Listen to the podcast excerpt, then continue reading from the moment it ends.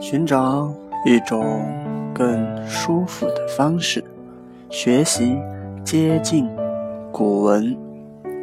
大家好，欢迎收听由小松播讲的《古文观止》，同时也欢迎大家加入《古文观止》演习社 QQ 群：二四七八零六九零八。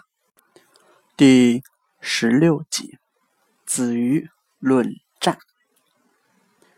首先，背景介绍。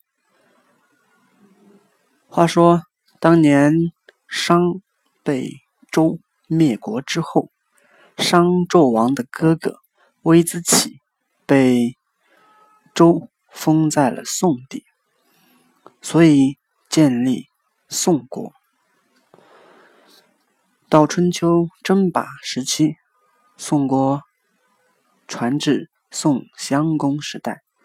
宋襄公自以为军事实力强大，此时在攻打郑国。郑国向楚国求救，于是楚人伐宋以救郑。楚国派兵救援，宋襄公。准备迎战，宋大将军子瑜说：“我们商国已经灭亡很久了，天道已改。大王您老是想着称霸中原，怎么可以呢？”宋公不听，于是两军在洪水畔交战。楚军过河到了一半，子瑜说：“敌人强大。”趁他们还没过河，大王，我们赶紧出击。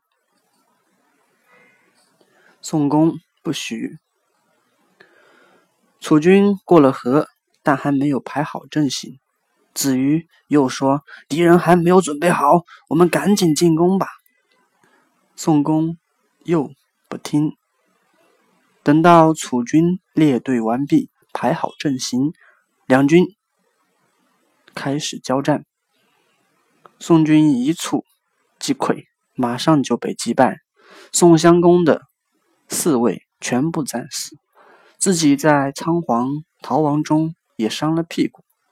逃回国后，大家都责怪宋公。宋公曰：“君子不从商，不勤二毛，古之为君也，不以阻碍。寡人虽亡国之余。”不鼓不成列也，也就是说，呃，我们君子啊，不伤害已经受伤的人，不俘虏有白发的人，仁义之师不在阻碍的地方攻打敌人，也不会攻打没有准备好的敌人。大将军子瑜生气地说：“大王，你不知道打仗啊！”强大的敌人还没有准备好，是上天赐给我们的机会，为什么不打呢？怕什么呢？名此交战，求杀敌也。我们应该告诉士兵们，进攻杀敌，勇往直前。如果爱惜敌人，还不如不打；如果爱惜白头发的敌人，还不如直接投降。三军以利用也，筋骨以生气也。利而用之，生胜自知，古产可也。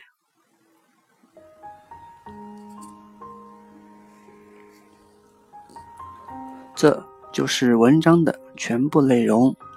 学以致用，灵活运用。